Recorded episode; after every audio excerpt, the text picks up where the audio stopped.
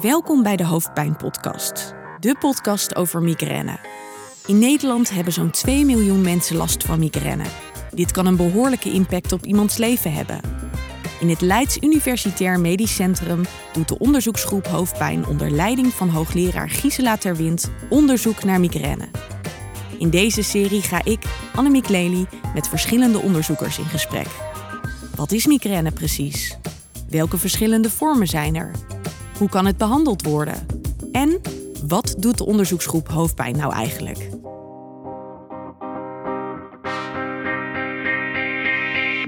Vandaag weer een oude bekende, want we hebben hier Jennifer Trouwerbach. We hebben jou al eerder gehoord in een van de podcastafleveringen van afgelopen seizoen. En ja, natuurlijk, ook Gisela zit weer tegenover mij.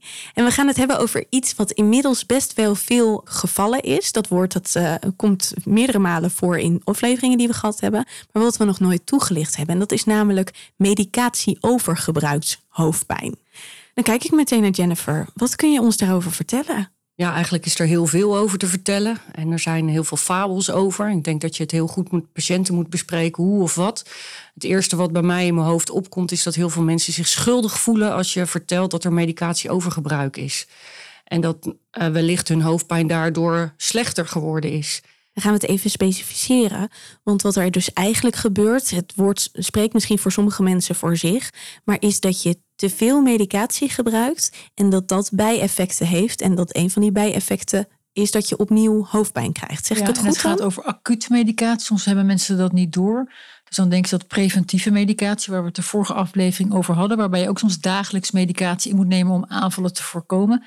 Daar krijg je dus nooit hoofdpijn van. We hebben het nu over de acute medicatie die je eerst inneemt en die eerst werkt voor je hoofdpijn. Maar sommige mensen die komen op een of andere manier in een soort visueuze cirkel. En dan hebben ze steeds meer en meer nodig. En dan is eigenlijk die medicatie werkt op een gegeven moment tegen je. Want die roept als het ware weer hoofdpijn juist op. Dus je wordt daar afhankelijk van.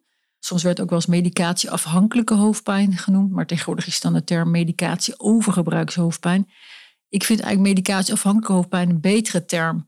Want overgebruik is precies wat Jen zegt. Dat, lijkt dan alsof je zelf schuldig eraan bent. Hè? Van, oh ja, je hebt te veel gebruikt. Nee, je bent er afhankelijk van geworden. Dat is denk ik waarom ik die term dan soms eigenlijk beter vind. En ik kan me voorstellen dat op het moment dat je het gebruikt, dat er een hele urgente noodzaak is. Je ziet vaak dat als patiënten natuurlijk steeds meer en meer gaan gebruiken. Ja, als er ergens heel veel hoofdpijn is, komen ze bij ons op de hoofdpijnpolie. Dus als patiënten tevreden erover zijn, zien we ze niet. Dat is heel duidelijk, zeg maar.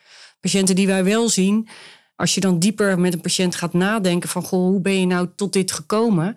Dat zijn mensen die juist een enorme drive hebben om hun leven zo normaal mogelijk, goed mogelijk, zoals onze hele maatschappij in elkaar zit, snel mogelijk, niet te veel piepen.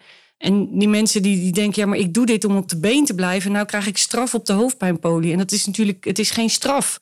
Alleen als je uitlegt dat het knap is dat ze zich zo lang staande hebben gehouden. En dat we snappen waar het vandaan komt. Alleen dat dit niet de beste weg is. En dat we het waarschijnlijk beter kunnen krijgen. Maar dat er dan een aantal stappen nodig zijn. Dat is natuurlijk wel heel belangrijk voor patiënten om te snappen. Dat we ze niet. Patiënten die staan op de wachtlijst, duurt even voordat ze komen. Dan zien we ze en dan zeggen we ja die hopen ze een oplossing te vinden. En dan zeggen we, ja, ga eerst eens uh, twee of drie maanden stoppen. En dan gebeurt er niks. Nou, er gebeurt heel veel. En je moet natuurlijk, dat vind ik een hele uh, mooie taak als hoofdpijnverpleegkundige, om te kijken van hoe ben je gekomen waar je nu bent?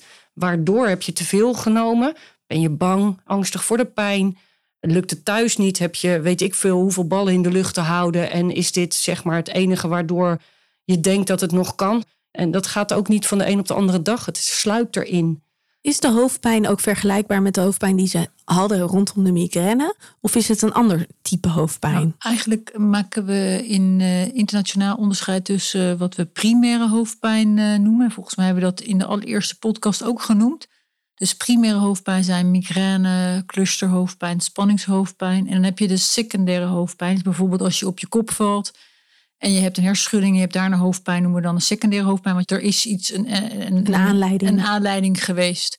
En voor medicatie overgebruikshoofdpijn, dat valt officieel bij de secundaire hoofdpijn, want dan zeggen we, dat is ook dan eigenlijk wel weer stigmatiserend. Ja, je hebt het omdat je te veel medicatie gebruikt.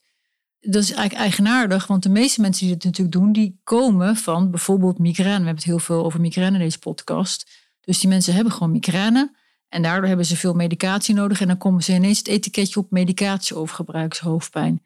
En waarom is het nou toch belangrijk om dat etiketje erop te plakken? Dat is omdat we weten dat als je die mensen, als ze nog steeds medicatie over gebruikshoofdpijn houden. en je gaat dan die preventieve medicijnen starten, zoals we dat uh, in de vorige podcast besproken hebben. dan weten we eigenlijk dat die preventieve medicatie onvoldoende doet.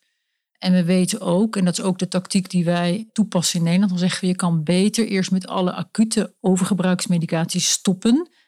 Twee à drie maanden. En dat wordt dan begeleid door bijvoorbeeld Jennifer als hoofdpijnverpleegkundige. En daarna starten we pas de preventieve medicatie.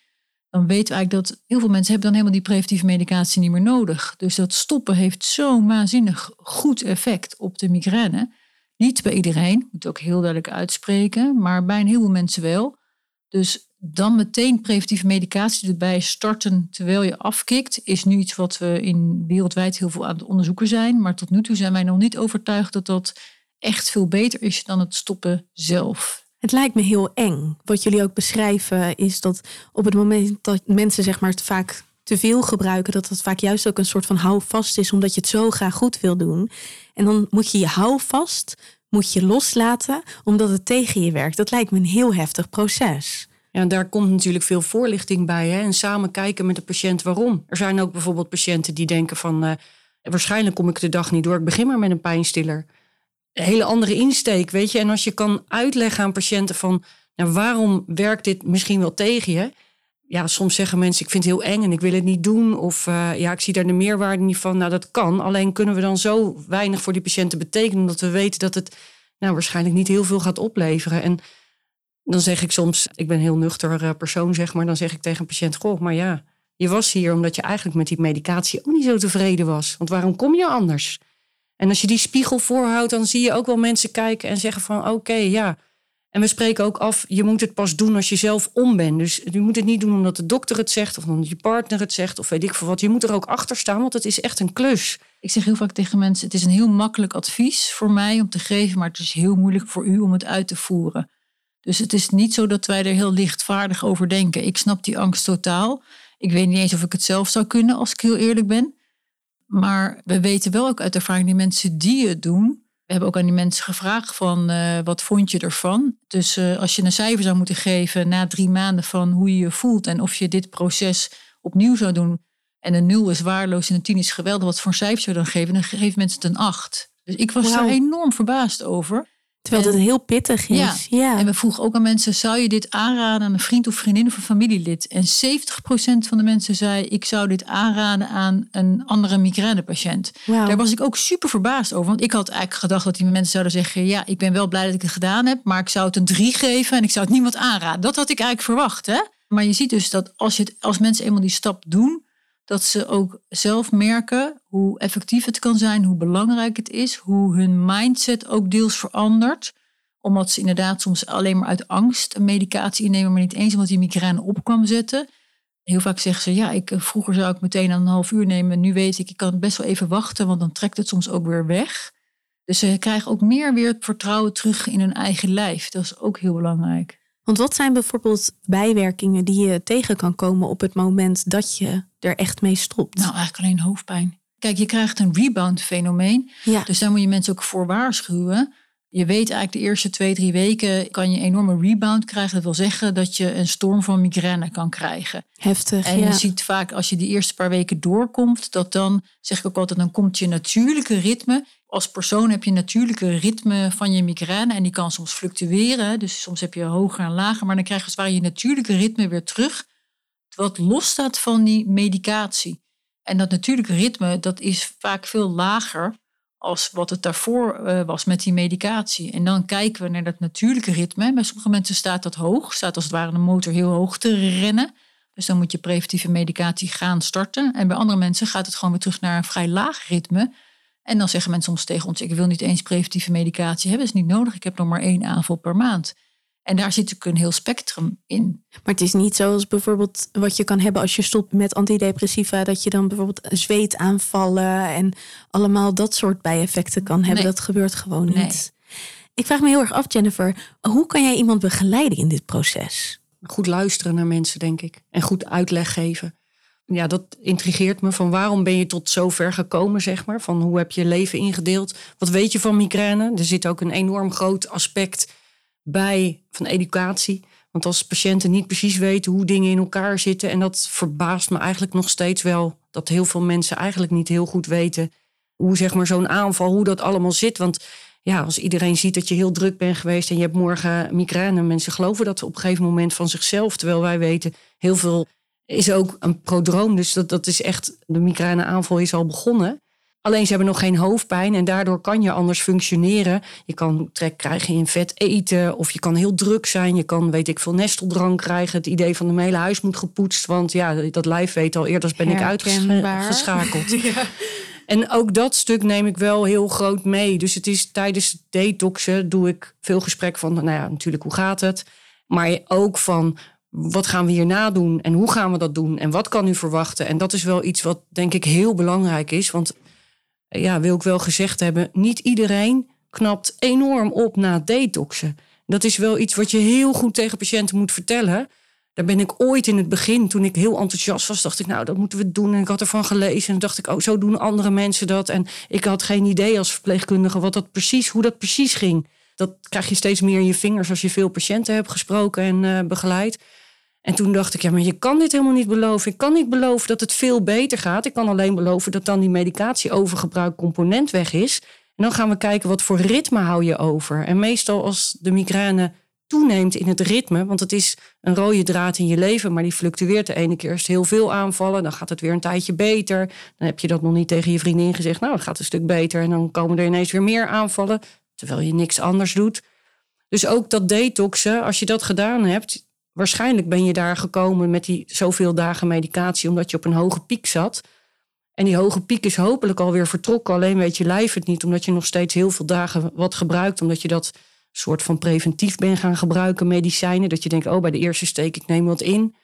En dat moet je natuurlijk afwachten van wat hou je over. En zelfs als mensen nog veel aanvallen overhouden, zeg ik, oké, nou, dan heb je dat stuk, hebben we gekeken, dan heb je nog steeds hoogfrequent migraine. Nou, ik kan wel zeggen dat bij heel veel mensen, eigenlijk het merendeel, zie je wel dat het veel en veel beter gaat. We hebben er hele succesnummers bij die echt zeggen: Nou, hadden jullie veel eerder moeten zeggen, want ik heb haast niks meer over. Dat denk je, ja, het is heel fijn als die, die erbij zitten. ambassadeur geworden. Ja, ja. ja nou, die worden anti, net zoals dat mensen anti-rokers oh, kunnen zijn, worden het echt anti-triptan-gebruikers of wat dan ook. Dat, dat, dat willen wij helemaal niet, want die triptanen zijn gewoon goed als je ze maar met goed beleid gebruikt. Zijn er voor jou concrete dingen die je soms voor iemand kan doen? Of concrete tips op het moment dat iemand daarmee te maken heeft? Nou ja, weet je, we hebben niet echt tips dat je zegt: oh, zo kan je een aanval beter doorstaan. Want dat weet iedere migrainepatiënt weet voor zichzelf: ik ga met mijn hoofd onder een deken liggen, of ik ga naar het strand uitwaaien, of ik doe ijsblokjes in mijn nek, uh, of, of ik ga in een warme douche of bad liggen. Word je out of order aan ergens? Ja, dat... misschien wel goed om te zeggen, want heel belangrijk is wat Jennifer bespreekt met mensen er is ook geen escape medicatie. Dus je moet heel duidelijk met elkaar, met elkaar afspreken. Je, je mag het niet meer gebruiken. Als je toch een aanval krijgt, dan heeft het eigenlijk geen zin om te bellen. Want, want het antwoord is nee, je moet nu volhouden en je, moet niks innemen. Net als dat met roken. Je, hebt, je denkt, nu heb ik een sigaret nodig. Je mag hem toch niet nemen. Bij migraine is het ook veel erger, want je ziet een behoefte. Je bent gewoon ziek. En dat is heel belangrijk voor mensen om te weten. Dat dat gaat gebeuren. En dat ze dan toch sterk genoeg zijn om die aanval te doorstaan. En daarom zeggen wij heel vaak tegen mensen: bespreek het met je familie, met je vrienden. Bespreek het op je werk, dat je uit zal vallen. Waarbij je vroeger een triptaan al en dan kon je wel werken. Nu kan je die triptaan niet weten. Dat moet je werk weten. Dat je bezig bent in een moeilijke periode. Dat je dus geveld zal zijn. Omdat dit even een hele periode is waar je doorheen moet. Dus voorbereiding is heel belangrijk als ik dat zo hoor. Ja. ja. En patiënten gaan daarover met je onderhandelen. Of ter plekke al van tevoren, of op het moment dat het komt. En dan gaan ze bellen en dan zeggen ze, ja, zo kan het echt niet langer en er moet nu wat gebeuren. En dan gaan ze dus die onderhandelingen starten. En ik merk dat wij daarin getraind zijn, niet omdat we hard zijn, want ik snap die mensen heel goed, maar we weten dat dit wel de beste weg is en we hebben het heel goed van tevoren besproken. Ik was laatst op een internationaal congres en toen vonden die neurologen allemaal dat dit kan toch niet, is onmenselijk. En die begonnen ook tegen mij, maar wat kan ik dan geven aan mijn patiënt? En toen zei ik, ja, je bent nu aan het onderhandelen wat die patiënten doen. En er is hier geen onderhandeling over. Dat is nou juist het punt. En het is niet omdat wij hele harde dokters zijn of harde verpleegkundigen en we begrip, geen begrip hebben voor de omdat zaak. je weet hoe het werkt. Precies. Ja, nou ja, dat is toch iets wat, wat een associatie van mij is als het gaat over verpleegkunde. Dat iemand misschien hier opgenomen wordt. eh, en ik had al helemaal een beeld van, oh ja, diegene wordt dan misschien wel in een hele donkere kamer gezet. En nou ja, maar Is dat geprobeerd, hè? Dus Ja. er is, er is, eh, ik denk dat het wel heel goed is om te benoemen dat wij in Nederland heel erg voorstander zijn van het onttrekken van medicatie, omdat we zulke goede effecten zien. Komt ook omdat we in Nederland een goed sociaal systeem hebben. Dus je kan naar je werkgever gaan en zeggen: Ik ben even de komende maand misschien wat minder beschikbaar, want hier moet ik doorheen. In sommige landen kan dat gewoon niet, want dan verlies je gewoon je baan. Dus dat maakt het een ander verhaal en dan heb je een andere aanpak nodig. Maar ik ben ook al wel als assistent opgeleid met dat, die, dat we die mensen dan opnamen om af te kicken. En dan kwam 's ochtends de neuroloog langs. Ja, dan lag iemand nog redelijk vrolijk in zijn bed. Dan leek het allemaal goed te gaan. Maar zodra hij dan een migraineaanval kreeg, ja, dan ging hij onderhandelen met de verpleging op de afdeling. Ja, een donker kamertje kan je thuis ook in liggen. Ziekenhuis alleen maar veel rustiger. Je zit niet in je eigen omgeving, dus helemaal niet fijn.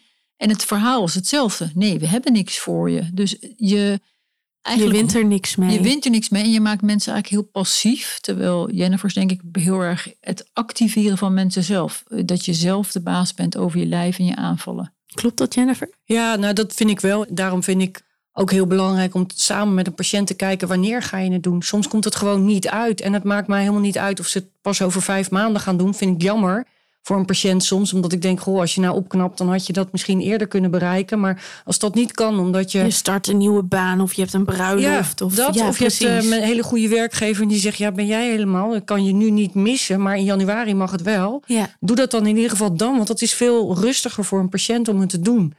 En ehm, Dan voel je veel meer ruimte om, eh, ja, ja, en ze moeten daarna ook nog hun hele leven, of nou hopelijk niet, hopelijk dat het op een gegeven moment rustiger wordt en dat de migraine minder actief is. Maar ze moeten hierna ook nog heel lang met die migraine samenwerken, zal ik maar zeggen. En dat ik denk, het is gewoon heel belangrijk dat je weet, oké, dit kan ik wel met mijn lijf en dat kan ik niet. Dat is iets wat ze leren. Tijdens zo'n detoxfase komt veel duidelijker naar voren. Wat is ook alweer een migraineaanval bij mij? Want ja, gemiddelde migrainepatiënt die heeft natuurlijk al twintig jaar misschien wel medicatie die ze gebruiken en weten eigenlijk niet eens meer hoe een aanval van A tot Z eraan gelukkig. Ja. eh, voelt, zeg maar. En dat is wel heel fijn, denk ik. Ik doe in het begin veel, eh, of eh, nou ja, dan, dan, dan bel ik in ieder geval binnen die twee weken bel ik. Als ik een datum weet, dan ga ik stoppen. Dan bel ik die patiënten op. En vaak hoor je dan al dat er wat betere dagen, een soort van uren komen. Dat mensen zeggen van, goh, nou, ik, eh, ik voel me energieker.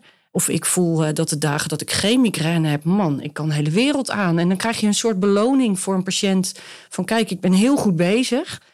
Dat is gewoon heel leuk om te horen dat mensen ook dankbaar zijn voor als ze geen migraine hebben, hoe ze dan in hun vel zitten. Want ik wist eigenlijk helemaal niet meer dat ik me zo kon voelen, hoor je dan terug. En kan dat dan, omdat ik, ja, ik gebruikte maar 15 dagen triptanen per maand. Hoe kan ik dan nu veel beter voelen? Want ik deed dat toch niet iedere dag. En dan zien ze wat voor nasleep dat heeft.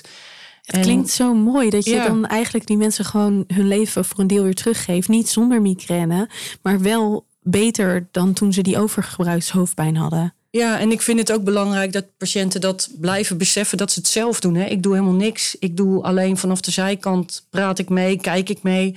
Wij hebben eh, een systeem dat ik ook kan zien eh, als ik een patiënt bel. Ik maak afspraken wanneer bel ik. En eh, vroeger had ik dan een telefoontje en dan dacht ik, oké, nou waarom neemt deze de telefoon niet op? En nu kijk ik in het dagboek en dan denk ik, oh zo, nou, er is een grote aanval. Die zou wel eens plat kunnen liggen. Hè? Want dat zien we gewoon direct, zeg maar, in de dagboeken. En dan eh, spreek ik een voicemail in en zeg ik, nou ja, ik zie dat je gisteren heel erg migraine had. Ik hoop dat die vandaag eh, een stuk beter gaat, maar ik bel je over een paar dagen wel. En dus gewoon heel dankbaar dat ook voor patiënten die hebben het idee, we werken samen daaraan. Terwijl ik eigenlijk een adviserende rol en die patiënt die voelt de pijn en die ondergaat het. Maar je ziet wel dat ja, de communicatie heel fijn is. Ook als patiënten op een gegeven moment zeggen, nou ja, ik had eh, vijf hoofdpijnvrije dagen. En eh, nou ja, inmiddels eh, hebben ze er 15. Dan zeggen ze, ja, ik heb nog steeds wel heel veel hoofdpijn. En dan zeg ik, ja, dat zie ik. Maar kijk eens heel even terug waar we nu al zijn. Je kan veel beter samenwerken met die patiënt. Want ik zie cijfertjes, ik zie kleurtjes. Kunnen zij ook zien, want zij zien hetzelfde als wat ik zie.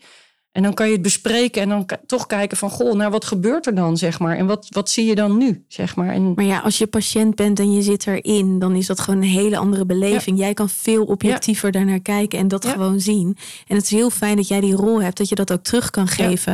En dat je ook vanuit alle ervaring die jullie inmiddels hier hebben... kan aangeven, dit werkt over het algemeen hartstikke goed. Ja. Het is denk ik wel belangrijk om te noemen dat er internationaal natuurlijk wel een enorme discussie is over afkicken wel of niet. En het, is dus, het lijkt dus ook wel erg cultureel bepaald te zijn. Dus de Noord-Amerikaanse landen doen dat veel minder. En ook de Zuid-Europese landen doen het veel minder dan de Noord-Europese landen. Dus er zit ook wel een cultureel aspect in van wat we hier met z'n allen van vinden. En uh, ik vind die discussies altijd heel erg interessant. En ik had dat laatst ook weer met een uh, Italiaanse neuroloog. Hadden we een debat voor een publiek.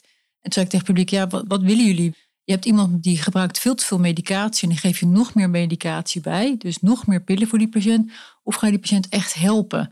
En ga je eerst eens even kijken, kan het misschien met minder medicatie voordat je andere medicatie er toevoegt? En dat is de discussie, denk ik vooral. Ik denk dat de komende jaren heel erg in beweging zal zijn. Het kan best zijn dat er op een gegeven moment studies komen die aantonen dat je toch andere medicatie, we hadden het over die CGRP-middelen, dat je die er wel kan starten. Hadden we het uh, vorige aflevering over, ja, ja, ja. preventief. Dus, ja. Uh, en ik denk dat dat zou ook vooral toejuichen als we iets hebben wat je erbij kan geven terwijl je afkikt en het helpt om dat proces te vermakkelijken of te versnellen, dan ben ik een groot voorstander van. Maar tot nu toe is het bewijs ervoor heel gering. En dan zeggen we, dan kan je beter eerst alles medicatie eraf halen omdat je daarbij bij een grote groep mensen niet eens die preventieve medicatie hoeft te starten. Dat is toch eigenlijk het ideale wereld, dat je überhaupt geen medicijn hoeft. Zeker. Ik denk dat deze aflevering heel ondersteunend kan voelen voor mensen die het aandurven te gaan. Ik kan me voorstellen dat dat ontzettend spannend is. Maar jullie weten in ieder geval vanuit ervaring dat het heel goed kan helpen. En dat jullie daarin zoveel mogelijk begeleiding kunnen geven. Het doet niet zelf, hè? Nee. Dus denk ik wel goed om te zeggen. Ja. Precies. We zien soms dat mensen dan eh, in afwachting wij vragen ze vaak een maand een dagboek bij te houden voordat we ze zien. Dan hebben we een beetje een beeld ervan. En sommige mensen, dan gaat de half starten of ze starten het zelf. En dat willen we eigenlijk liever niet. We hebben liever dat mensen gewoon doen wat je altijd doet. Dan zien we ook gewoon hoe erg is met je migraine en met je gebruik. En wacht even rustig af en zorg dat je eerst goede begeleiding hebt. Dat je het met je familie, met je vrienden en met je werk besproken. Daarom zei Jennifer ook, kies het moment dat je er klaar voor bent. En ga niet half bakken aan de slag. Want wij zien heel veel mislukte pogingen van mensen. Don't try this at home. Ja, nou ja, en het is moeilijk zeg maar, om iemand dan weer te motiveren. Want ze hebben het al een beetje gedaan wat mogelijk gevaarlijk kan zijn, is het ene middel is het andere niet. Wij hebben het in Nederland wat makkelijker dan in Amerika, maar daar worden heel veel opioïden gebruikt. Die kan en mag je niet eens in één keer stoppen. En zo hebben wij ook in Nederland medicijnen die je ook niet in één keer moet stoppen. Dus doe dat altijd onder begeleiding van een huisarts of als je toch naar de neuroloog gaat, doe het daar zo. Want wij kunnen ook voorlichting geven. Want er zijn geen bijverschijnselen, bij wijze van spreken, bij af uh, of bij het stoppen, bij detox. Ik vind afkicken ook altijd een heel naar woord. Dat gebruik ik. eigenlijk bij mijn patiënten ook liever niet. Ontgiften of resetten of wat dan ook. Maar in wezen moet je natuurlijk wel. De, het is een detox uh, ontwenfase. En je moet wel kijken van wat gebruikt iemand en waarvoor gebruikt iemand het. Ja, zeg maar. opioïden, want we zijn net dat er geen bijwerking waren van het afkicken behalve hoofdpijn. Maar opioïden is dat echt anders. Hè? Met opioïden is natuurlijk sowieso een heel ander vraagstuk. Ja, en dat, daarom moet je uh, nooit aan opioïden beginnen als je migraine zeggen, hebt. Want luister dan, de podcast. Ja, luister de podcast. ja. Dank jullie wel. Graag gedaan. Graag gedaan. De Leidse Hoofdpijngroep is altijd op zoek naar mensen die mee willen werken aan wetenschappelijk onderzoek. Ben je geïnteresseerd? Meld je dan aan via hoofdpijnonderzoek.nl/slash formulier. Deze podcast werd gemaakt in opdracht van de onderzoeksgroep Hoofdpijn van het Leids Universitair Medisch Centrum. De presentatie en inhoudelijke montage is in handen van Annemiek Lely. De eindmontage en mixage werd door popuppodcast.studio gedaan. De podcastserie werd mede mogelijk gemaakt door Pfizer, Teva, Novartis, Lundbeck, Lilly en Epvi.